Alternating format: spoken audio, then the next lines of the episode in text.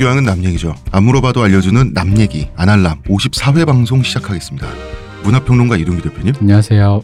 안녕하세요. 의문의 그녀 시호님. 안녕하세요. 안녕하세요. 저는 작가 홍대선입니다.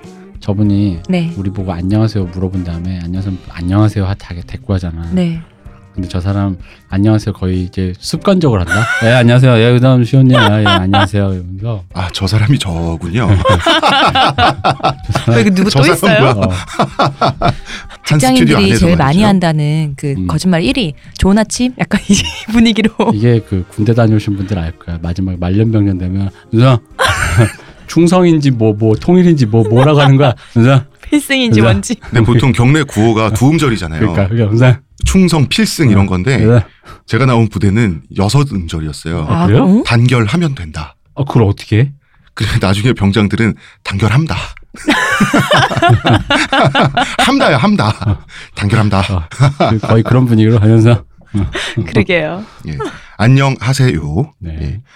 아, 내가 늙어서 인사하는 거에 민감해. 아 민, 민감하시든지 말든지. 늙은이들이 원래 그래. 사람 인사는 잘해야지 똑바로. 음. 똑바로 눈 쳐다보고 말이야. 어? 큰 목소리로 말이야. 우렁차게. 자 지난 방송을 들어보시고 여러분들이 좀 이런 내용이 있었나라고 싶은 분들도 있을 거예요. 저희가 이제 좌와 우- 우의 도그마를 어떻게 보면 이분법적인 세계관 있잖아요. 선과 악으로 갈라져 있고 계몽과 비계몽으로 갈라져 있고 깨어 있는 시민과 그렇지 못한 시민으로 갈라져 있는 이분법적 세계관에 대해서 저희가 균열을 내는 작업을 했었는데 저희가 이제 사람들의 기대를 배신하는 거를 두려워하지 않을 만큼 용기가 있고 뭐가 있는 사람들은 아니에요. 그런데 왜 듣고자 하는 말, 어, 예상된 말을 반복해서 듣는 것이 청취로서 과연 가치가 있는가라는 생각은 저는 들거든요. 그렇게 해서 기획된 거고요. 이제 불편하고 민감한 쟁점에 대해서 사실 저도 이제 아 피해가고 싶어 피해가고 싶어 하면서도 왜 성격상 우리가 변태라 가지고 네, 제가요? 아 그래 당신 빼고 진짜 이런 식으로 나오겠다 이거지. 나도 아니야. 그죠? 전, 전 잠시 커피를 마시고 오겠습니다. 어머니 똑소리. 하지 마. 그래서 이런 쟁점들을 저희망으로 불편한 거를 다 긁어 모아가지고 팩트를 가지고 훑어보자. 음. 아, 이렇게 됐습니다. 아니 근데 나 사실 듣고 싶은 말을 듣고 싶은 건 나도 마찬가지야. 음. 난 우리 방송은 내가 듣고 싶은 말이야 이게. 그래서 만드는 거지. 내가 무슨 뭐 사명감이 있어가지고 그렇죠. 여러분들 나도 듣고 싶 지 않지만 이것은 밝혀야만 하는 온당한 진실이야 하면서 막 그런 무슨 구국의 뭐 이런 일념으로 하는 게 아니라 맞아요. 말씀을 방송이 내가 듣고 싶은 말이라니까. 하고 예. 싶은 말그 하는 그 거잖아요. 말씀을 되게 그 주- 중요한 말씀을 해주셨는데 자기가 듣고 싶은 이야기를 재확인하는 것도 즐거움이에요. 그럼요. 그, 근데 그 즐거움은 안도 쪽이라면 음. 아마 이런 종류의 즐거움은 자극 쪽일 거예요. 파괴지 파. 그게 자극이잖아. 어, 내가 아는 거가 파괴당하는 뭐라고 386이 그런 사람들이라고. 음. 아수라가 여기 있죠. 음. 예, 산업화 세대 first man epic saga는 유신 특집의 연장선으로 저희가 계획을 했었던 거죠, 대표님. 네. 예, 유신만으로는 이 한국인, 대한민국에 사는 현대인들을 모두 설명할 수가 없으니까 그래서 이제 기획을 했던 건데요. 그래서 이번 주는 사연풀이를 하지 않고요. 본론으로만 꽉꽉 채워서 예, 이번 주 준비를 해왔습니다. 그런 차원에서 잠깐만 AS를 한번 할게요. 그 팟빵 댓글란에 약간 화가 나신 분이 댓글을 남겨주셨어요. 이분 같은 경우는 뭐 이렇게 어줍지 않은 뭐 주관적인 뭐 주장이나 이런 걸 가지고 386도를 이렇게 비아냥되는 거 아니냐. 이런 식의 말씀을 해 주셨는데 비아냥이라고 느낄 수는 있어요. 근데 그렇게 느끼는 게 나아요. 왜냐하면 우리가 낄낄대고 웃고 우리도 다 똑같은 인간으로서 그런 인간의 약점에 대해서 조롱하는 방식으로 이걸 진행하지 않고 준엄하게 당신들은 틀렸어 고쳐라라고 얘기를 하잖아요. 그게 진짜 꼰대질이에요. 그게 어린애를 앞에 세워두고 사태질 해가면서 윽박 지르는 거거든요. 그런 방식을 어, 저희는 하고 싶지 않고 그 다음에 386의 도그마와 허위에 대해서 저희가 많이 이야기를 했었죠. 그런데 그 도그마와 허위는 그때 태어나신 분들이 무슨 잘못된 시대적인 기운에 의해서 잘못 갖고 태어나신 게 아니라 모든 인간의 공통된 현상이에요. 예를 들어서 독립운동 할 때 있잖아요. 우리 일제강점기 때. 그때 3.1운동 세대가 있어요. 음. 3.1운동 주축 세대가 그 전 세대를 완전 무시했다고. 음. 그 전에 서재필 박사 같은 분들도 있고 독립운동 선배들도 있잖아요. 그 다음에 우리나라가 한일 병합이 이루어지기 전에 의사조약 당하고 나서 안중근 의사께서 이토 히로부미를 쏴 죽이고 이런 여러 가지 일들이 있었잖아요. 그거의 연장선상으로서 3.1운동이 나온 거잖아요. 그런데 그럼 독립운동 하신 분들은 자기네들이 겪었던 것만 보시는 거예요. 그분들도 어쩔 수 없이. 되게 위대하고 우리가 존경해야 되는 분들이잖아요. 그렇다고 해서 그 분들이 허위의식에 가득 찬 분들인가? 그건 아니란 말이에요. 그리고 산업화 세대도 마찬가지예요. 산업화 세대들도 그 전에 있었던 여러 가지 세계사적 진보와 독립운동과 3.1운동의 결과로서 농지개혁이 나왔고 그 농지 개혁의 혜택을 받은 부모 세대의 희생에 의해서 자기네들이 퍼스트맨이 된 거잖아요. 그런데 산업화 세대 우리가 틀딱이라고 놀리는 분들하고 얘기를 들어보면 자기네들이 나라 다 만들었잖아. 음. 그 전을 인정 안 하죠. 그거는 이 사람들이 다 잘못돼서가 아니라 인간이 본능적으로 갖고 있는 도그마의 차원이 있는 거예요. 근데 뭐 난 도구만 됐고 네. 저는 오히려 좀 댓글이 신기했지. 음. 난 우리 방송을 잘못 오해하면 네. 우리가 또 방송에 틀딱이란 말을 많이 썼으니까 왜냐면 그 혐오 언어를 굳이 가져다 써서 그냥 약간 이렇게 무화시키고 싶은 마음에 음. 별로 들어도 별로 그냥 아무렇지도 않은 말로 만들고 싶은 마음에 틀딱이란 말 그냥 아무런 생각 없이 썼는데 아니 생각하고 쓴 거죠. 거기에 대해 지적을 안 하고 음. 왜386 건드리지란 말이 나와서 약간 놀랬어 나는. 음. 어 생각보다 이분들은 철저히 소외되어 있구나. 산업화 세대는 아무도 실드를 안 쳐주는구나. 그러게 말이에요. 난 사실 그렇게 생각했어요. 어. 음, 그 자기 세대의 주된 관념이라고 하는 것은 네. 모든 세대마다 다 갖고 있는 것이고 그 관념은 다 자기에게 맞게 자기 세대에 맞게 윤색돼 있어요. 그거는 386이 특별히 잘못됐다는 게 아니라 모든 인간이 가지고 가는 어떤 짐 같은 거잖아요. 그것에 대해서 이야기를 할 때 준엄하게 혼내가면서 이야기를 하는 게 더 인간적으로 무례한 거죠. 우리는 혼 못 내요. 우리 저희 저번 주에 방송하고 나서 나오면서 저랑 대표님이랑 그런 얘기 했잖아요. 처음에 그 홍 작가님이 썼던 대본을 봤을 때는 이게 좀 벅차는 게 있었단 말이에요. 마음이 약간 뜨거워지는 게 있었어요. 근데 막상 우리끼리 얘기하니까 또 이렇게 웃고 얘기하고 떠들어. 그래서 야 우리는 글러먹어도 안 된다. 우리는 앞에서 이렇게 저기 그 아지테이션이라고 하죠 옛날 그 운동권 용어로 진짜 오랜만에 들어본 얘기. 그게 뭐예요? 이렇게 이렇게 주먹을 흔들면서 이렇게 뭐 이렇게 우리는 민중해 이거 하는 어. 걸 그런 아지테이션이라고 하는데 아지라고도 얘기하고 어. 근데 이제 줄여서 근데 그러니까 아지가 없다 뭐 어. 이렇게 막 표현을 하지. 그게 안 돼. 돈이 일도 없는 사람들 민중해 이거 하려다가도 야, 개뿔 그냥 밥이나 먹지. 팔 아프다야. 전형적인 구호 중에 하나가 있습니다. 어, 어둠에 쌓인 반도의 땅 그러니까 한 그거는 금방 최후의 하신 투쟁을 위하여 무슨 동남아 리사이틀 뭐 이런 거 같은데 그 흉내가 흉내 내기 힘들거든요. 어. 음. 아무나 하는 거 아니죠. 그 voice가 음. 그 숙련이 돼야지 그 목소리가 나와요. 그거가 훈련이 안 된 사람이 훈련이 안 된 채로 흉내를 내는 게 바로 최근에 안철수의 목소리라고 할수 있습니다. 아 어. 그좀안 음, 됐어요. 네. 그거 그게 보고 어 이분도 데모를 좀 하시지 뭐 이런 생각. 아, 미 조금 쌓았으면 아, 좋았을 텐데. 아니 목소리 그렇게 비장하게 바꾸셨는데도 웃기니 여전히 그러니까. 갑자기 참. 바꾸셔서 그렇죠. 뭐 그러니까 익숙해지면 해서. 괜찮겠죠. 음, 그러니까. 네. 빅뉴스 시간입니다. 대선 진리교 신도분의 처절한 참회가 하나 있었어요. 뭔가요? 원래 이분은 신도였다가 요새 들어가지고 대표님에게 마음이 자꾸 기운다면서 댓글창에 자기가 참회 기도를 해야겠습니다라고 저한테 어, 어떤 신앙 고백을 해오셨어요. 일종의 죄책감 섞인 간증이랄까요? 그래서 제가 참회 기도를 빡세게 해야 될 것 같다고 지도를 해드렸는데요. 구약에 보면 하나님께서는 자신은 질투하는 신이라고 하신 대목이 있어요. 대선 진리교 교주인 저 역시 관대하기만 한 사람이 아님을 숙지하시고 신도 여러분들은 앞으로 더욱 주의를 어, 필요하겠다. 그 어, 이런 생각이 구약에 듭니다. 나온 것처럼 너 머리를 받쳐라 이러면서 머리에다 불 지르고 그런 거. 아니에요? 근데 주의 안 하면 어쩔 건데요? 주의 안 하면 제가 알아서 할 겁니다. 그러니까 불 지르고 그러니까. 뭐 어떡할 건데?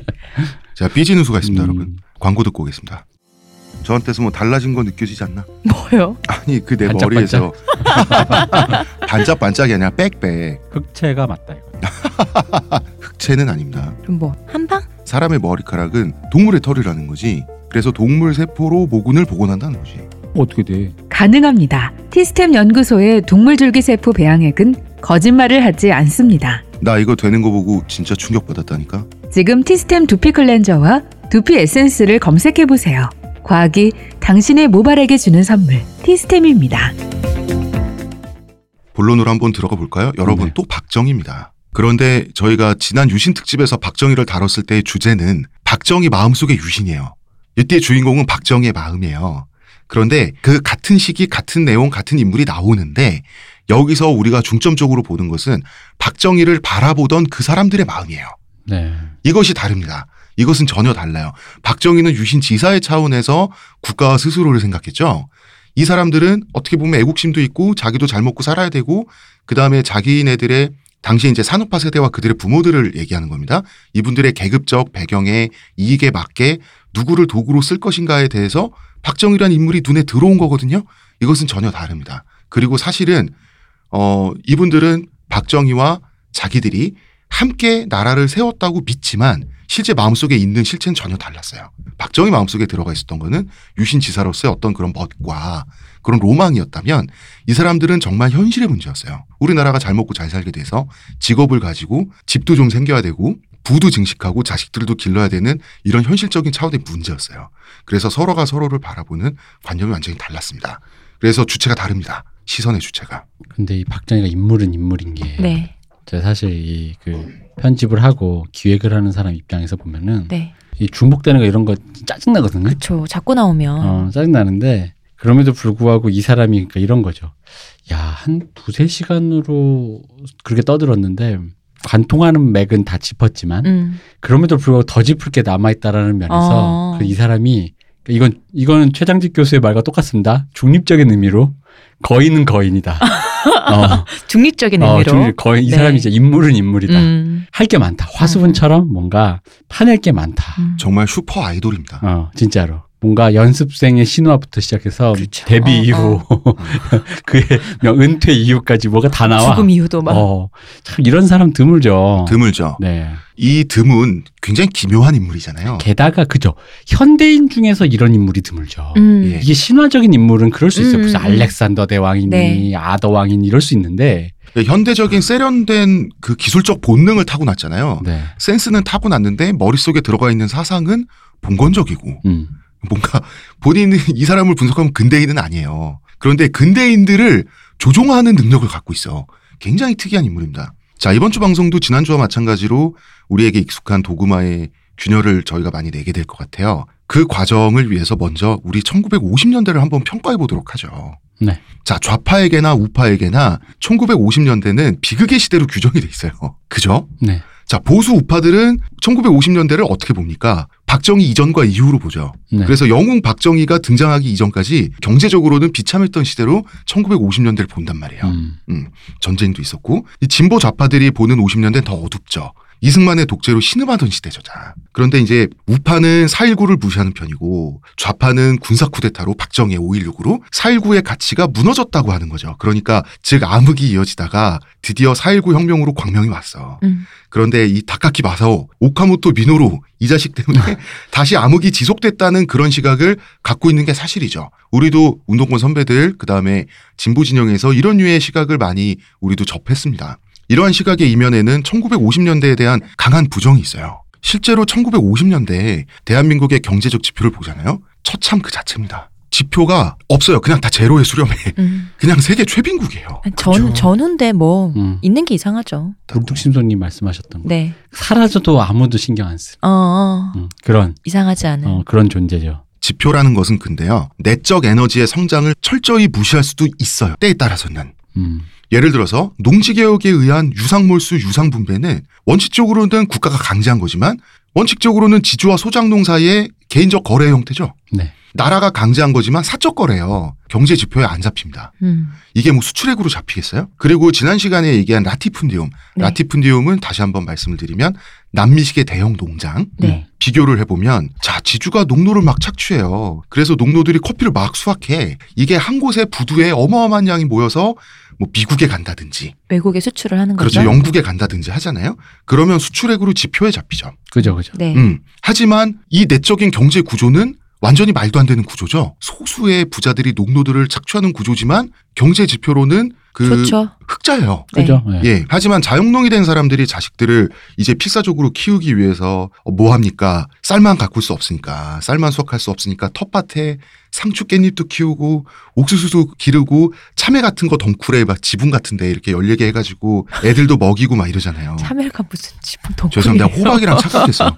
참외 지붕에 열리는 거야? 아니야. 아니 내가 착각할 수도 있지.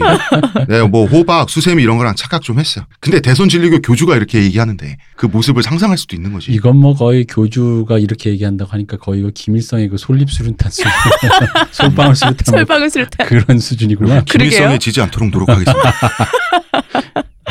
져선 안 되잖아. 뭐 3대 세습하시게요. 뭐, 아니 자식은 없어. 아직 자식이 없는데 어떻게 그래.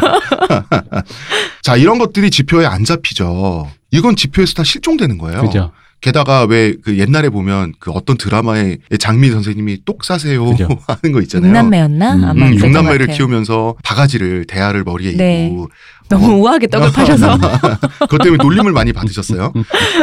예, 너무 우아한 예쁘장한 서울 사투리로 똑 싸세요 하면서 다녀가지고 놀림을 많이 받았는데 자, 이 떡 사고 판 이 돈 있죠.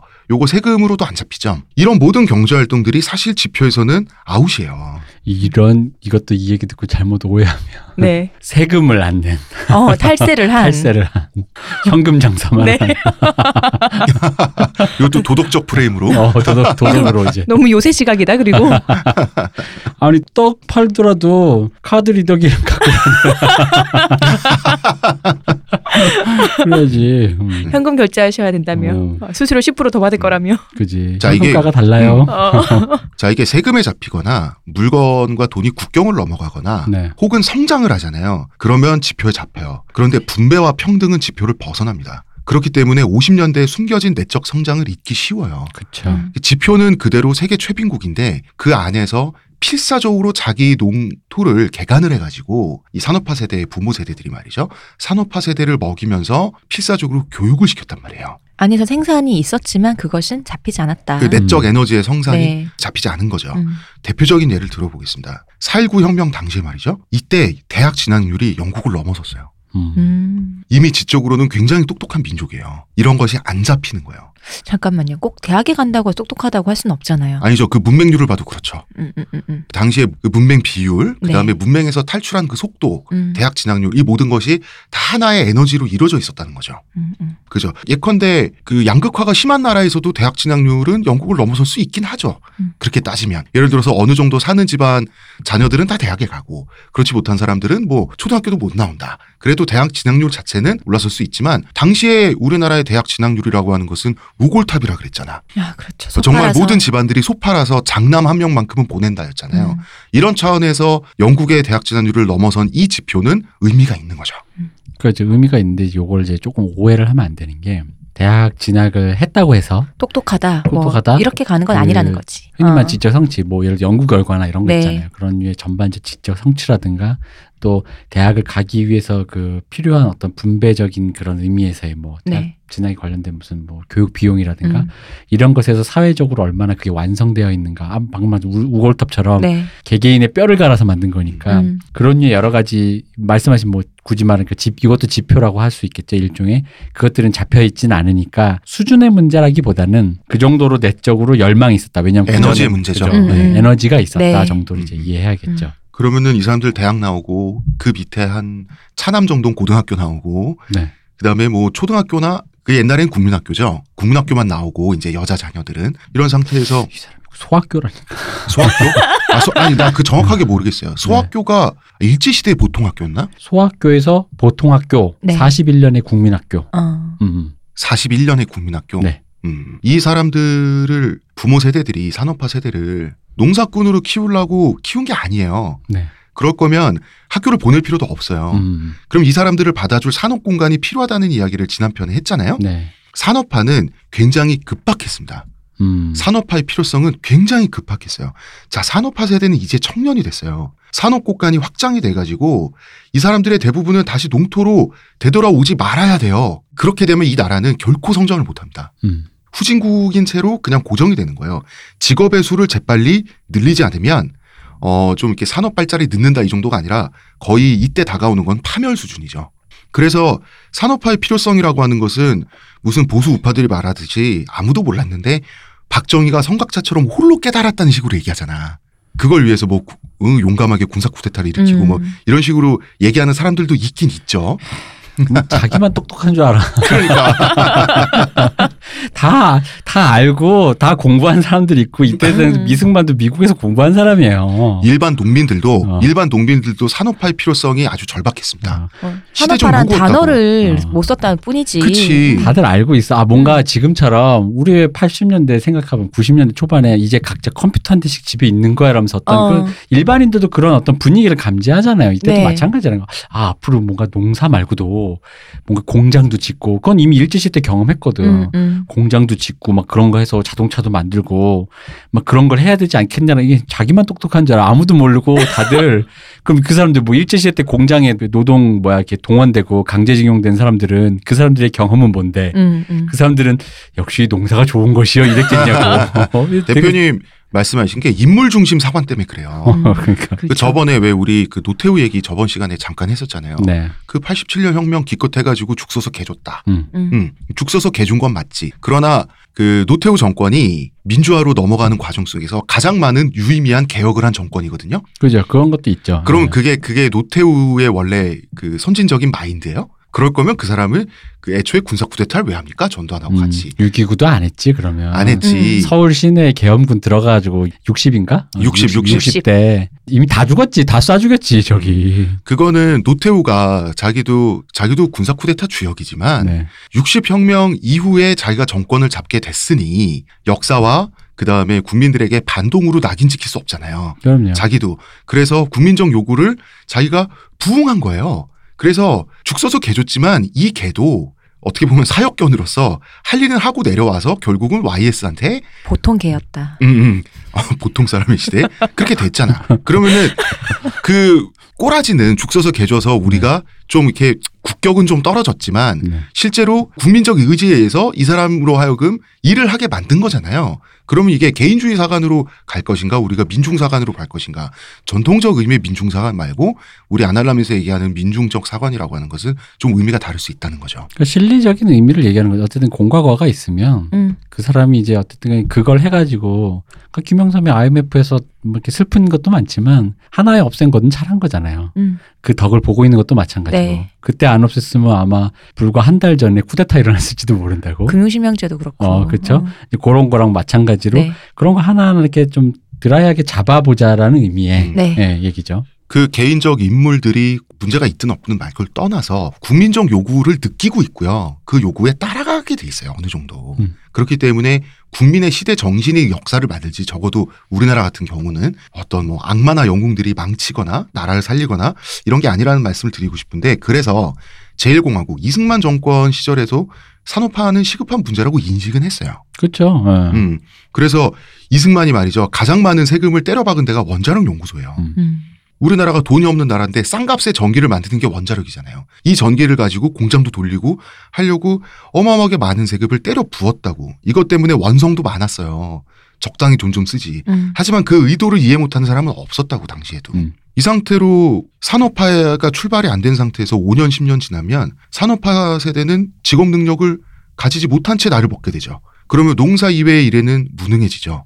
그러면 정확히 얘기하면 농사 나라 끝나는 이야기보단 농사 말고는 할게 없어. 할게 그렇죠. 없어서. 나라 끝나는 거예요. 음. 그러면 보통 박정희가 너무 급속한 산업화에 욕심을 낸 결과 대한민국이 원래 발전한 것보다 뭐 적폐도 더 많이 생기고 어, 더 빨리 성장하긴 했지만 너무 많은 적폐를 남겼다 는 이야기가 있는데 사실은 급할 만한 한 건 사실이었다는 거예요. 음. 급하기도 했고 적폐를 남긴 것도 맞고. 네. 예, 어, 둘다 근데 사실이에요. 그럼에도 불구하고 성장을 한 것도 맞고 음. 그게 다 사실인 거죠. 다 사실인데 음. 급속할 필요성은 있었어요. 굉장히 급했습니다. 사람들이 네. 다 마음이. 그리고 이제 4.19의 여파로 그 와중에 일단 정치가 급했어요. 네. 이승만이 이 노인네가 맛이 가가지고 음. 일단 저 사람 없애고 시작하자라 네. 그래서 4.19가 생겨나서 이승만이 물러났죠. 음. 이 여파로 윤보선 대통령, 그 다음에 장면 내각이 통치하는 의원 내각제 이 공화국이 출범을 했죠. 네. 의원 내각제입니다. 제2공화국은. 그러니까 장면 내각이라고 부르죠, 보통. 네. 음. 윤보선 대통령은 크게 할 일이 없었어요. 음. 의원 내각제니까. 내각제니까. 음, 뭐 기껏해야 업적이라고 부를 만한 거는 선건설 후 통일론? 먼저 흐름을 기른 다음에 적어도 북한이랑 공평한 상태에서 뭐 통일 협의를 하든지 말든지 하자. 음. 그때는 음. 북한이 더 잘 살았었잖아요. 그렇죠. 재밌는 거 여담입니다. 네. 윤보선 대통령이 사인을 영어로 했어요. 어. 그러다 보니까 그 당시에 이제 영어랑 성과 이름을 바꿀 거 아니야. 예, 보선이는 예. 약자로 했어요. 그래서 PSY다. 싸이야.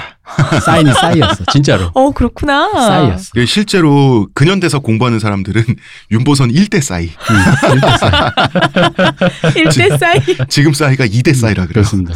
어. 이분이 원조 싸입니다. 나 영국 유학 갔다 왔다 이거지. 그, 그치. 아, 어. 그 양반 의식 진짜. 어, 영어로 아이고. 굳이 사인을 음. 만들어서 이렇게 한 거죠. 한자도 아니고 사실 아니, 그그 세대가 실제로 한문도 잘 쓰시는 분이 굳이 영어도 하는 거죠. 음. 음. 선건설 후 통일론 뭐 이거는 박정희도 계승을 했습니다. 그러나 다른 부분에 있어서는 굉장히 무능했어요. 근데 이게 무능이 이제 내각의 장면이고 네. 대통령이 윤보선인데 이게 이제 참 그런 게 있어요. 이 장면 선생님이 이 면자가 근면할 면자거든요. 그래서 진짜 이름대로 된 게 이 사람이 그러니까 이런 게 있어요. 윤보선 그러니까 윤보선이 그 민주당 내 구파거든요. 네. 이 당시 민주당이 그러니까 같은 내각인데도 불구하고 지금으로 치면 마치 뭐 노무현 계열, 뭐 참여 기- 정부 에, 계열과 에. 뭐뭐 이렇게 뭐 어, 동경 어, 어. 이렇게 있는 것처럼 윤보선은 구파고 장면은 심파인데 음. 심파 쪽이 뭐냐면 그러니까 윤보선 쪽 그쪽은 흔히 그때 말씀하셨던 지주, 자본가 이쪽 음, 계열이고 음, 음. 심파는 약간 일본 시대 때 관료 이런 사람들이란 말이야. 관료가 뭐 합니까? 근면하잖아요. 근면하죠.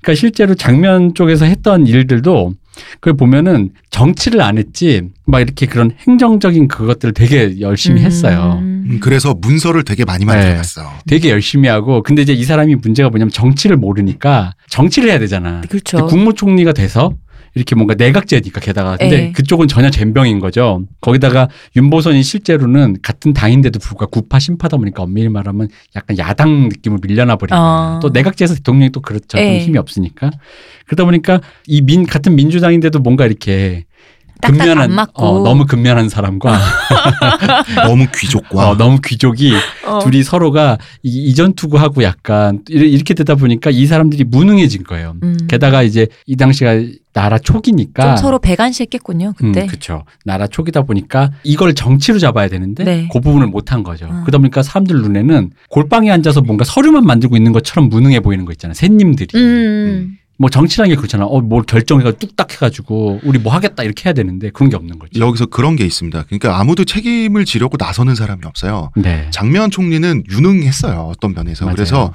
문서는 되게 유의미한 문서를 많이 만들었어요. 네. 그럼 그 문서를 실효력을 발휘하게끔 만들어서 실행시켜야 음. 되잖아. 네. 이게 없는 거예요. 그렇죠. 그래가지고 이 구파가 지주 자본가라 그랬잖아요. 네. 그래서 구파 쪽에서 등용한 사람이 나중에 이제 이게 계열이 비슷해요. 예, 예. 그래서 당연히 김영삼. 어. 당연히 김영삼 저희 강, 경남의 경남의 대지주의 대- 대지주가 아니라 대선주. 그 대선주죠. 음. 어. 그러니까 배를 한 척 갖고 있는 게 아니라 아버지가 어. 멸치잡이는 수많은 진짜 수백 명 수천 명의 인력이 모여 들어가지고 음. 그 멸치를 처리하고 잡고 그 작전을 짜서 그 포위 선멸을 하듯이 멸치를 잡거든요. 그러니까 지자체 하나가 통째로 움직이는 거예요. 그래서 마치 그 해군 선단을 보유한 것과 마찬가지예요. 음. 이거는 그 보통 지주가 아니에요. 그리고 심파 쪽은 관료라 그랬잖아요. 네. 행정적인 거에. 그래서 경제라든가 사업으로도 굉장히 수완을 발휘했고 경제 실제로 나중에 학자가 되는 네. 김대중 어. 전 대통령이 이제 이 심파 쪽에서 등용을 어쨌든 푸시를 해주는. 그러니까 이게 계열이 비슷하죠. 어떤 음. 성향과 결이. 이제 그런 느낌으로 돼 있어요. 이게. 예. 근데 요 맥락을 모르면 그냥 장면과 윤보선은 다 쓰레기인 거야. 너무, 너무 쓰레기인 거야.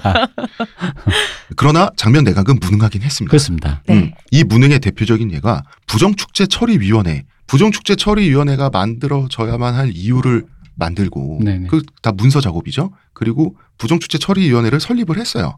그럼 이때부터 일을 해야 되잖아요. 음. 네. 단한 건도 처리하지 못했습니다. 이유가 뭘까요? 이때 다름 아닌 여당인 민주당, 현재 더불어민주당이 직계죠. 네.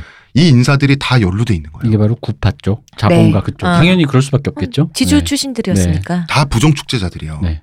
그러니까 한 명도 처리를 못한 거예요. 음. 왜? 우리 편이니까. 근데 여기서 아까 했던 관료니까 하긴 해야 되는데 바로 그 부분을 드디어 정치력을 해결해야 되잖아요. 음. 이게 뭐 통합을 하던 대통합을 그렇죠? 하던 처벌을 어, 하든. 어. 근데 그게 이제 전무했던 거지. 아니면 차라리 한 두어 분만 십자가를 져 주시라. 어, 그러니까 그게 정치력이잖아요. 얘기하잖아요. 그게 정치인데. 어, 그게 정치잖아요. 음. 액션이라는 게 필요한 건데. 음. 자, 또 뭘 만들었냐? 반공 임시 특례법, 그 다음에 데모 규제법을 만들었습니다. 네. 이 두 개를 합치면 뭡니까? 데모하는 놈들은 다 빨갱이다. 민주당은 원래 굉장히 우파적인 사람들이에요. 음. 계급적 배경도 그럴 만했고. 근데 박정희는 나중에 이걸 없애지 않고 국보법에 그대로 편입해서 그대로 되갚아줍니다. 참 머리 좋아 이 사람. 이런 머리 하나는 자 장면 내각의 그 와중에 가장 큰 과제는 당연히 산업 공간 확보입니다. 네네. 당연히 산업화요 목까지 차올랐어요. 심지어 경제를 제1 국시로 채택을 했어요. 한각의 기적이라는 말을 만든 사람이 다름 아닌 장면이에요. 음, 음, 근면하다니까. 그러게요. 이때 이제 전후 서독의 경제 회복 속도를 두고 당시 라인강의 기적이라는 말이 세계적으로 살짝 유행을 했었어요. 음. 이제 그거 보고 이제 그대로 가져다 쓴 거지. 어, 라인강 대신 한강 이렇게 해가지고 표절이야. 박정희 하면 우리가 음. 자동적으로 연상하는 경제개발 5개년 계획 있죠. 네. 이것도 원래는 장면 내각 작품이에요. 음. 음. 어쩌다가 또 뺏기셨대. 어, 이 뺏긴 과정이 굉장히 재밌습니다. 그러다가 장면 내각이 9개월 만에 5.16에 의해서 멈추게 되는 거죠. 음. 5.16 쿠데타. 냉정히 말해서 박정희가 시도한 몇 번의 쿠데타가 있었죠. 어설프지 않은 건 한 번도 없어요. 음. 정보도 미리 다 사내갔고요. 군인들도 알고 있었고 정부도 은근슬쩍 다 알고 있었어요. 네네. 그런데 왜 못 막았냐? 막을 수도 있었다고. 근데 장면 내각이 스스로 생각하기에 우리도 남의 손을 빌리는 게 좋지 않을까 이런 생각까지 갔었다고. 뭘 어떻게 해야 될지 모르겠으니까 아무리 그래도 쿠데타는 아닌 것 같긴 한데 그렇다고 우리가 이 난국을 타개를 할 자신도 없고 9개월 동안 해보니 이런 상태였다고. 전반적으로 이걸 생각해. 리셋 신드롬이라 그래가지고 요즘으로 치면 거의 정신병인 건데 이 당시 사람들은 체제가 무너지고 다시 폐허에서부터 시작하는 게 여러 번 봤잖아요. 네. 전쟁도 해봤고 어. 그러다 보니까 뭔가 그런 거 있죠. 다시 제로로 리셋으로 만들고 싶다라는 생각을 한다라는 거죠. 근데 이게 사실 우리 맨날 우리 방송에서 제일 많이 하는 말이 민주주의 고구마다 그러잖아요. 절차라는 게 필요하고. 어. 근데 이제 이때 당시 사람들의 생각이라는 게 리셋하고 싶다. 근데 바로 그 리셋의 열망을 쿠데타가 채워준 거죠. 뭐가 안 되면 답답하니까. 그죠. 음. 그래서 쿠데타에 성공하고 그 소식을 대통령 윤보선이 들었을 때그 네. 소식을 처음 듣고 나지막히 읊조린 말이 올 것이 왔다. 그러니까 이 당시 시대 기류에 대해서 윤보선 대통령도 느꼈다는 거지. 그렇죠. 지금 음. 우리의 상식으로는 오지 말아야 할 것이 온 거잖아. 음. 올 것이 왔다라고 이야기를 했다는 거죠. 그리고 미국의 진압 권고를 거절한 것도 윤보선 대통령이에요. 음. 음. 국민들은 대체로 심지어 우호적이거나 중립적이었어요. 네. 그리고 장준하 선생. 이 좌파의 네. 사, 그 사상적 스승 중에 하나죠. 우리나라 네. 진보 좌파 독립운동 계열에. 이 장준하 선생께서 사상계에 1961년 6월호 권도원이 유명하죠. 읽어보겠습니다. 절정에 달한 국정이 물란 고지러한 부패, 마비 상태에 빠진 사회적 기강 등 누란의 위기에서 민족적 활로를 타개하기 위해서 최후 수단으로 일어난 것이 다름 아닌 5.16 군사혁명이다. 4.19 혁명이 입헌 정치와 자유를 쟁취하기 위한 민주주의 혁명이었다면 5.16 혁명은 부패와 무능과 무질서와 공산주의의 책동을 타파하고 국가의 진로를 바로잡으려는 민족주의적 군사혁명이다. 5.16 군사혁명으로 우리들이 과거의 방종, 무질서, 타성, 편의주의와 낡은 껍질에서 자기 탈피하여 일체의 구악의 뿌리를 뽑고 새로운 민족적 활로를 개척할 계기는 마련된 것이다. 혁명 정권은 지금 법질서의 존중, 강건한 생활 기풍의 확립, 불량 도당의 소탕, 부정축제자의 처리, 농어촌의 고리체 정리, 국토 건설 사업 등에서 괄목할 만한 출발을 보여주고 있다. 혁명 정권이 치밀한 과학적 계획과 불타는 실천력을 가지고 모든 과제를 해결해 나가길 나아갈 것을 간곡히 기대하는 동시에 동포들의 자각 있는 지지를 다시금 요청해서 맞이않는 바이다. 음. 엄청난 찬사를 해 주시고 계시죠. 그래도 네. 깨알같이 장전 선생님 그래도 역시 지식인인 게 맞는 게 네. 이그 끝에 그런 얘기도 있어요. 혁명가 완수하고 최단 시일 내에 양심적인 정치인에게 정권을 이양하라라고 어. 딱 주문을 했어. 그러긴 했지. 네. 그러니까 딱 경고는 한 거야. 음, 잘한 거 음. 알겠는데 이제 단디하라고 하는 거지. 음. 그래서 박정희는 국가재건 최고회의 의장이 됩니다. 네. 네. 박정희도 경제개발이 최우선 과제라는 사실은 당연히 알죠. 그죠. 이 사람은 뭐 장님인가? 음, 음.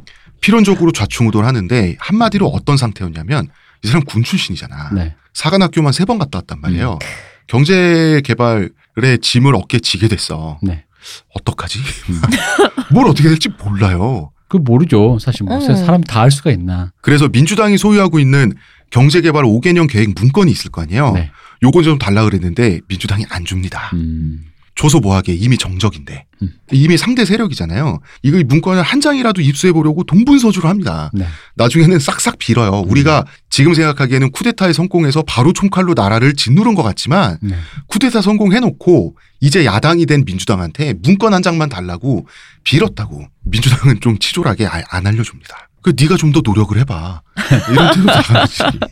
쿠데타 한 것처럼. 어, 그래 쿠데타 잘하더만 이러면서 어, 군인 증신은 갖다 뭐 했으노 이렇게 된 거예요 한 장도 입수하지 못합니다 그래서 박정희는 절망적인 심정이 되죠 근데 이제 자기 머릿속에 경제가 들어가 있나 그래서 이제 어느 정도 경제에 대해서 아는 좀 유명한 경제학자들은 또 다 이제 또 다 민주당계예요 그래서 젊은 소장파 20, 30대 경제학자들을 소집하게 되는 거예요 음. 그래서 어떻게 좀 해봐라 20, 30대 경제학자들도 뭐가 없잖아요 그래서 이 경제학자들도 경제개발 5개년 계획을 찾아다녀요. 네. 음. 그래서 박정희가 못 찾은 걸 이 사람들이 찾습니다. 음. 어. 그리고 그 내용을 드디어 확인하게 되죠. 네. 자, 어떤 내용이었는지 광고 듣고 와서 이야기를 나눠보도록 하죠. 네네. 하루의 건강을 위해 자 아로니아 농축액을 물에 섞어 마시는 것도 귀찮다고 그런 당신을 위한 평산네이처의 새로운 야심작 하루니아 하루에 한 포 알약으로 섭취하는 아로니아 농축액입니다. 이제 건강과 함께 간편함도 챙기세요. 국내 최대 함량, 최다 판매를 자랑하는 평산네이처가 만들었습니다. 전 편한 게 제일 좋아요 하루니아 자, 여러분 흔히 박정희를 비판할 때 주된 레파토리 중에 하나가 있습니다. 그게 뭐냐면 아, 이 사람의 경제개발 신화는 환상이다. 네. 결국 장면 정부의 5개년 계획을 이어받은 것에 불과하지 않냐는 주장이 있죠. 가장 아. 전형적인 논리 중에 하나입니다. 근데 이 계획만으로는 그러니까 뭐뭐 해보자 구체적인 디테일은 없더라도 음. 그건 이승만 정부 자유당 시절에도 있었어요. 음. 음. 그건 누구나 다 공유하고 있던 거예요, 사실은. 계획이나 음. 아이디어를 가지고 있다고 해서 그게 뭔가 성공으로 이어지진 않거든요. 그럼요. 음. 이것이 디- 진보 진영의 대표적인 도구마예요. 네. 박정희와 박정희가 픽업한 소장파 경제학자들 말이죠. 네. 드디어 진짜 안 보여주던 얼마나 귀한 거길래 음. 5개년 계획을 드디어 펼쳐보게 되고 대체 이건 뭐란 말인가? 5개년 비기. 비 비법 전수. 예. 자, 그거를 읽어보고 어이가 털리죠. 네, 레시피를 빨리 설명해 주세요. 예, 원안을 폐기 처분해 버렸습니다. 음. 자, 어떤 내용이냐면 첫 번째, 외국의 원조로 농어촌을 지원한다. 이게 경제 개발입니까? 서울에 가서 서울대 가겠다. 그 정도 수준입니다. 네. 두 번째, 탄광 등의 원자재 사업. 교과서를 사겠다. 이게 단순 자원 개발이죠. 네. 그리고 우리나라가 원자재가 많은 나라입니까? 네. 세 번째, 생필품 등 수입 대체 산업화. 서울대 나와서 취직하겠다. 즉 경공업 중소기업 위주로죠. 미국이 권고한 그대로에 불과해요. 이건 뭐냐면 비누나 치약 정도는 니들이 만들어 쓰라는 수준이에요. 음. 옷이랑 신발도 만들어 팔고 지금 필리핀이 아직도 이러고 있죠. 네. 그리고 어 나중에 더 깊게 얘기를 하겠지만 이따가 대만이 이 노선으로 갔죠. 그렇죠. 그 결과 대만 경제는 일본 대기업 그다음에 미국 대기업에 완전히 종속돼 있죠. 일본과 미국 대기업에 싼 맛에 하청을 주지 않으면 망해요. 음. 자, 이 얘기는 천천히 하겠습니다. 그다음에 네 번째. 1차, 2차, 3차 산업을 균등 발전해 보라. 고 하는 미국의 순진한 이상이 그대로 반영돼 있어요. 국영수 균등 발전해라. 예. 그렇죠. 공격을 올려라. 이거를 대단한 비밀이라도 되느냐 한 장도 보여주지 않았어요 민주당이. 음. 심지어 수입 대체화는 전형적인 남미식 모델이죠. 근데 아까 민주당 무능하다 그랬잖아요. 음. 방금 내가 왜 그 얘기했냐면 공부 못하는 내가 이랬어. 교과서를 새로 사면 기분이 좋아지지 않을까 이러면서 공책을 새로 사면 뭐 이러면서 새 것인 기분만 느끼다가 어, 학- 학기가 지나죠. 항상 그렇지. 예. 지금 남미 어떻게 됐습니까? 특히 마지막 항목이 어처구니가 없는데 네. 농지개혁의 여파로 알아서 길을 쓰고 땅떼기를 경작하고 있잖아요. 네. 그래서 여기 나- 지금 경제개발 5개년 계획에 나오는 3차 산업안이 다름 아닌 교육이에요. 네. 이미 영국의 대학 진학률을 넘었다니까? 음, 음. 뭔 소리야. 자기 자식 형제들을 대모될 만한 본격적인 산업공간 확보는 다름 아닌 농민들이 원하고 있는데 자 농사 더 잘 지으시고요. 네. 애들 교육 좀 시키시고요. 음. 이게 경제개발 5개년 계획이에요. 이 계획 수준이 아닌 거예요. 그래서 박정희는 이 처음부터 갈아엎고 다시 시작하자. 젊은 경제학자들의 말을 듣고 2차 산업에 집중하기로 하게 되는 거죠. 네. 이 형태가 바로 국가 주도형 계획 경제입니다. 자율학습보다는 선생님이 주도하여 과외를 하겠다.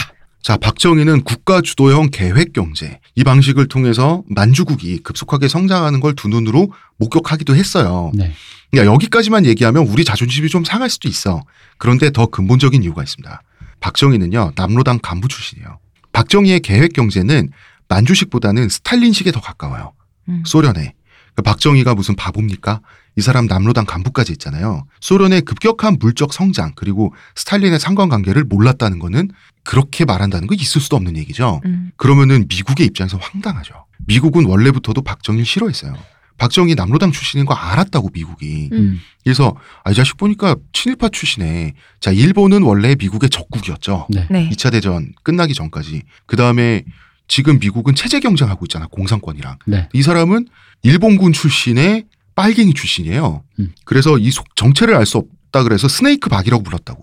요, 박정희를. 요 부분들을 중간에 미국과의 관계를 윤활유 역할을 해주신 분이 장준하 선생님이라 그러더라고요. 음. 맞습니다. 그러니까 이 분들이 영어도 잘 못하고 네. 일본군 출신의 장교 군인들 뿐이 없으니까 미국이랑 뭔가 소통이 안 되는 거예요. 네. 근데 장준 선생님 영어도 할 수 있고 하다 보니까 중간에서 일종의 신원 보증 같이 아. 이런 느낌이다라고 했던. 그래서 미국 측과 어떤 설득이 된 거죠. 음. 파티를 열어줬대요. 네네. 예, 장준하 선생께서. 뭐 파티는 파티고 미국의 입장에서는 이거 이놈 진짜 빨갱이 아니냐고 의심하게 되는 거죠. 음. 국가 주도형 계획 경제 때문에. 그런데 말이죠. 미국도 할 말이 없어요. 음. 지금 중국 우리가 욕하잖아. 중국은 자국 산업을 극단적으로 보호하는 나라잖아요. 네. 표절, 짝퉁, 기술 유출 완전히 중국 천국입니다. 네. 완전히 자기네들 위주야. 음. 옛날에 미국이 똑같이 그랬습니다. 이 방송을 중국 정부가 싫어합니다. 우리 이미 막혔다니까. 우리 지난번에 물뚝심송님 출연하셨을 때 함께 이야기했던 자동차 산업. 네. 이때 물뚝심송님이 무슨 얘기했습니까? 음. 유럽의 특허권 말이죠. 직접 재산권을 미국 국내에서 인정받을 수 없었다 그러죠. 네. 그렇죠. 그래서 유럽 기술자들이 자국의 기술을 들고 와서 미국에 와서 막 돈 버는 거야. 음. 음. 이게 있을 수가 없는 일이잖아요. 원래 상식적으로는. 네. 미국은 독일의 자동차 기술을 공짜로 흡수했어요. 깡패처럼. 다른 산업도 마찬가지예요. 그러고 나서 선진국이 되고 나서 미국 기업은 특허와 기술에 아주 민감한 사람들이 됩니다. 이건 많아요. 예를 들어 그 에디슨도 네. 에디슨이 뭐 특허 뽀린 거는 많은데 음. 그 중에서 이제 영화 쪽만 얘기하자면 영화를 에디슨이 한 영사기 그거를 유럽에서 이제 네. 막그 영화 감독들이 막 이렇게 뭐 만든 거를 그 당시 저작권 개념이 없으니까 미국에서 막 갖다 상영하고 막 팔고 어, 어. 그랬거든요. 그 특허권이라는 것을 에디슨이 많이 거의 탈취를 했죠. 그렇죠. 어. 네. 그 미국 법의 도움을 많이 받은 거예요. 그렇죠. 네. 자, 자국 산업을 이런 식으로 깡패처럼 보호해가지고 성장한 다음에 그 다음에 다른 나라에는 자기는 이미 컸어. 음. 그 다음에 자유 경쟁을 강요하는 거 있죠. 네. 이거는 세계 공, 공통적인 선진국들이 다 겪었던 현상이에요. 음. 이것에 대해서 경제학자 장하준 같은 경우는 책 제목으로 기가 막히게 표현했어요. 네. 사다리 걷어차기. 그죠. 못 올라오게. 음, 음. 중국도 이렇게 될 거라는 거예요. 네. 미국은 중국의 미래입니다. 음. 중국도 기술 선진국 되고 나서 똑같이 이럴 겁니다. 음. 분명히. 지금 좀 그러고 있어요. 지금도 슬슬 그러고 있어요. 네. 예. 사람의 심리가 그래요. 돈 어. 벌면 내 거예요. 그렇죠. 네. 내가 능력에서 본 거지. 근데 이때쯤에 미국은 이미 선진국 됐다고 음. 자기네들이 원하는 자유시장 경제 모델 있죠. 네. 이거를 전 세계에 강요하고 있었다고. 음. 그 강요받은 국가 중에 하나가 우리나라였던 거예요. 네. 여기서 보수 우파의 도금 하나가 박살나죠.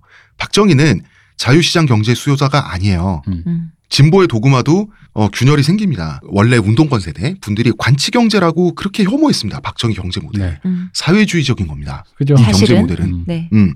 그리고 사실 사회주의 경제 모델이 바로 관치 경제입니다. 음. 같은 말에 어감이 안 좋을 뿐이에요. 그 나라가 했다. 그렇죠. 어, 독재했다. 어, 약간 어. 이런 어감으로 씌워버린 거죠. 어, 현재 우리가 삼인주의 국가라고 불리는 어, 복지 선진국들 있죠. 네. 이 복지 선진국들의 기업 정책 있죠. 네. 어, 기업 정책 독재적이에요. 그러니까 나라가 관리 안에서 구멍을 파고들어서 기업이 어떤 짓을 하고 그게 관리를 했을 때 어떤 식으로 하는지는 참여정부 시절의 까르푸가 네. 잘 보여주죠. 음. 프랑스에서는 그렇게 그런 기업인데 기업이 한국에 와서는 음, 해도 되니까. 어, 얄짤 없으니까 음. 음. 전형적입니다. 까르푸를 모델로 한 게 푸르미. 그렇죠. 푸르미, 어, 송곳 송곳이라는 작품에 나오는 그 푸르미. 바로 그 얘기죠. 프랑스 회사. 네. 그래서 장하주는 독재 정권의 사악한 유산이라는 표현을 쓰시는데요. 이분은 네. 좌우의 족보가 꼬여버렸어요. 그렇죠. 어느 쪽도 진실을 못 봐요. 그 박정희가 지금 보수적 관념의 아버지로 지금 추앙받고 있죠. 네. 예, 보수 진영에서. 그 다음에 이 사람의 존재의 의의를 경제에 두고 있잖아. 음. 이 사람의 후예들이. 네. 이 사람의 경제 정책 모델은 사회주의적이라고요. 네.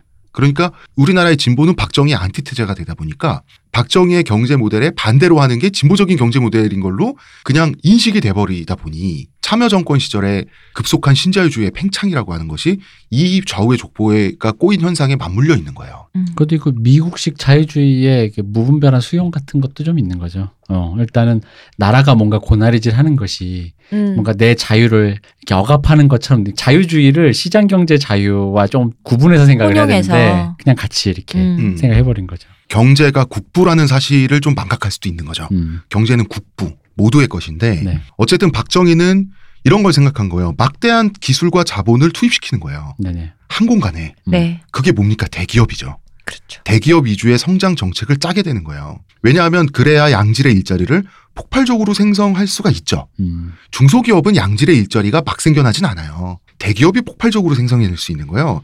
그러면 이 농토가 뱉어내는 청년들 있죠. 이것을 빨리빨리 흡수해서 빨리빨리 중산층으로 성장시킨다는 야심을 갖게 되는 거예요. 음. 즉 중산층을 인위적으로 만들어내겠다. 이 발상 자체가 굉장히 사민주의적이죠. 네. 그래서 농민들은 본능적으로 박정희를 지지하게 되는 심리적 근간을 얻게 되는 거예요. 음. 이것에 대해서 우리가 지금까지는 다 간과해 왔다는 거죠. 그래서 2차 산업 집중은 농민들에게 바로 필요했던 겁니다. 음. 그래서 경제 성장의 배경이 농지개혁이죠. 농지개혁 새빨갛잖아. 경제 성장의 결마저도 여러분 의외로 스탈린식입니다. 우리 네. 굉장히 새빨개요. 음. 우리는 빨갛게 성장한 나라예요. 음. 대한민국이 지금 이렇게 뭐- 잘 먹고 잘 사는 나라가 된 비결 자체가 빨간 유전자에 있다는 거를 장하준 선생이 말씀하신 대로 좌우에 족보가 꼬였다 보니까 네. 우도 좌도 잘 몰라. 이것에 대해서 우리가 조명할 필요가 있다는 겁니다. 그래서 박정희 아니면 다 굶어 죽었다라고 말하는 시골 어른들 말은 그 말대로 틀렸지만 거기에 일말의 진실이 없지는 않아요. 음. 문제는 지금 봐봐요. 이승만, 반공, 보수, 친미, 박정희, 자본주의, 자유시장 경제 이런 것들이 한 카테고리에 있는 관념들이잖아. 네. 근데 박정희는 오직 결과주의자죠. 음. 그러다 보니까 이제 자기 신념이 없잖아. 그러니까 족보가 나중에 꼬이든 말든 이 사람 관심 바뀌긴 하지. 그죠. 신념이 있어야 실리적인데도 불구하고 외면하는 어떤 그 인간의 약간의 그 뭐랄까 모순적인 행동이 네. 나올 텐데 그 이 사람은 오히려 실리에 추구하다 보니까 다 갖다 쓸수 어, 있는 거죠. 신념을 추구하는 사람이 입장에서 보기엔 모순적인 행동을 음. 하는 거죠. 그러니까 이 사람에게 사실 모순은 없는데 음, 음. 어, 이 사람의 결과 위주의 어떤 그런 게 중요하다 보니까 그래서 국민들이 바본가? 국민들도 5.16의 쿠데타라는 걸 알고 있었어요. 그렇지만 민주주의를 잃었다고 땅을 치고 울고 그러지 않았어요. 안 왔죠. 왜냐면 그 이 사람이 그래가지고 군사 그러니까 자기 소장에 그걸 네. 달고 그냥 나라의 그건 모르겠는데 본인이 군인을 관두고 대통령 후보로 나와서 선거로 됐잖아. 네. 그러니까 절차는 다 지켰다고요. 음, 음. 어 근데 누가 땅을 했을지언정. 어 누가 땅을 치겠어요. 그리고 그래서 어쨌든간 본인이 성과를 냈잖아요. 그런 거에 대해서 사람들이 그 당시 사람들이 바보여서 멍청해서 음. 민주주의라는 걸 제대로 몰라서 우매하여. 우매 그 그거는 좀 아니라는 거죠. 음. 굉장히 실리적인 그 뭐라 뭐라고 해야 돼요? 그러니까 자기 이득 이득에 기반한 투표 행위를 했다. 음. 아닌가요? 국민들은 국민들은 박정희를 도구로 인식했다. 네. 그러니까 한번 이럴 수는 있지. 박정희가 이제 우리 결과값을 아니까 나중에 네. 유신 독재하고 이제 그걸 봐서 그런데 정치라는 게 어쨌든 간에 그래 그럼 한번 믿어보자라는 쪽에도 있는 거잖아요. 그 사람의 과거와 현재를 봤을 때. 음. 그리고 이제 박정희에 대한 본능적 신뢰에는 이런 게 있었어요. 산업화 세대와 박정희는 계급적 배경이 같아요. 음. 음. 다들 빈농이에요. 그죠. 그리고 조선일보가 꼬투리 잡아서 날려보낸 최장집 교수님 있죠. 네. 김일성의 남친은 역사적 결단이었다라는 음, 말꼬투리 하나 잡아가지고 음. 이 최장집 교수가 실제 어떤 얘기를 했는가 음, 그대로 문장을 제가 갖고 와봤습니다. 5.16 세력들은 이처럼 민주당의 구 엘리트들과는 상반된 계급적 배경을 갖고 있는 것과 동시에 계급적 배경이 대부분의 유권자들이었던 네. 농민들과 같았다는 얘기입니다. 그죠. 동시에 미국식 교육으로 훈련된 군사 경험과 특히 전쟁의 경험으로 당시 한국 사회에서 가장 근대화된 집단이기도 했다. 음. 음. 그러니까 옳고 그름을 떠나서 드라이하게 보면 유능해 보이는 거 당시 사람들 입장에서 그거 사실이라는 거지. 음. 그죠? 그죠. 예, 그래서 국민들은 지식인이나 국민들이나 이 군부를 도구로 인식한 거예요. 음. 일잘 해 보인다. 기회를 줘 볼까. 이렇게 인식을 해, 했었던 거죠. 이제 박정희는 나라를 물론 먹으려고 했죠. 사실 이 사람의 속내는 우린 지금 다 알지. 음. 민정 이양을 미루고 계속 미룹니다. 장준하 선생님 같은 분들도 저 저 저 왜 저러지 뭐 이렇게 되는 거죠. 그리고는 민주공화당을 창당을 하는 거죠. 그리고 네. 대통령 선거에 나섰는데 이제 다들 뒤통수 맞는 거죠. 5.16 네. 지지했던 특히 지식인들이 이제 뒤통수 맞은 거죠. 자, 1963년 8월 30일에 저녁식을 합니다.